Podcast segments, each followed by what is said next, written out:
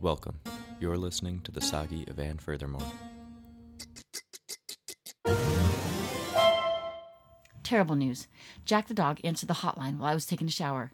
Twice a year, whether I needed it or not. It's actually only been five months, but I wanted to use my brain for something productive, and when one has actual loofahs for brains, it's a bit of a targeted activity. Algie was live streaming it, of course, and everyone, everyone, everyone heard what happened. And what happens? When a total amateur without an opposing thumb takes the wheel. Here's the transcript. Notice no animals were harmed in the making of this transcript. Then my impulse was, and I'm not proud of it, to roll up a newspaper and bonk someone on the snout.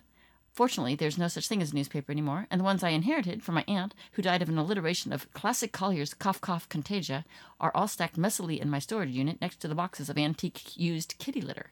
eBay, right? Newspapers from the nineteen nineties. And I may, if I make enough money on the newspaper, just donate, out of the goodness of my heart, and I'm not even a cat lover, the antique used kitty litter to science, so they can see what cats were eating back then. Eating and pooping way back in the day, way back in the nineteen nineties. And of course, what were they pooping in? Ring, ring, ring. Caller! Yes, hi, this is Hope calling in. Is this Ann Furthermore? Jack? Uh, are you sitting in for her? Sit. I see. Um, well, I just want to call and talk to Ann about my daughter, Ruth. She's the one who ran away. I just wish there was something I could do, something that would make her want to come back. Treat! That's a great idea. Actually, I would totally give her some treats. I just, I just wish there was some way I could reach her, you know, let her know I'm thinking of her. Bark! Bark! Bark! You think that would work? I mean, I could try it, I guess. I just have so many emotions right now. I'm worried about her, and I dream at night about all the evil in the world. She's so small and vulnerable. Pray. Yes, of course. Prayer is such a healing exercise, and my name is Hope, for crying out loud, which I do. By the way, thank you for that simple suggestion. I will pray. Squirrel. Right? Wow, you must know teenagers. She is definitely squirrely. But I can't chase her anymore. It doesn't work. The more I chase after her, the faster and farther she runs. Crate.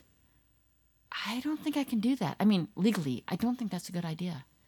Walk. Walk? You mean instead of running after her, metaphorically, I should walk. Of course, that makes sense. That way she knows I love her, and I'm always here for her, while still giving her the space she needs to find herself. And that way she knows she can always come home. Come. Yes, come home. That's the goal. I just need to stay positive and keep the home fires burning. Jack, thank you so much for talking with me. You've really helped me through this. I love your suggestions, and you are a great listener and a good dog. Definitely. Good dog, Jack. Treat. It's a phone, Jack. Sorry. Treat. Jack, I can't give you a treat over the phone. It doesn't work like that. Treat. Leave it. Treat. Click. Uh... Okay, see what I mean? From now on, twice a year, when I take a shower, I'm going to bring the phone with me into the bathroom and lock the door. Picking up the phone does not make a dog a talkline host, and not every dog is a therapy dog. The Furthermore Sagi is created, written, and performed by Ann Elsworth, and produced and edited by Jonah Sharp. That's me. Thanks for listening, and tune in next week.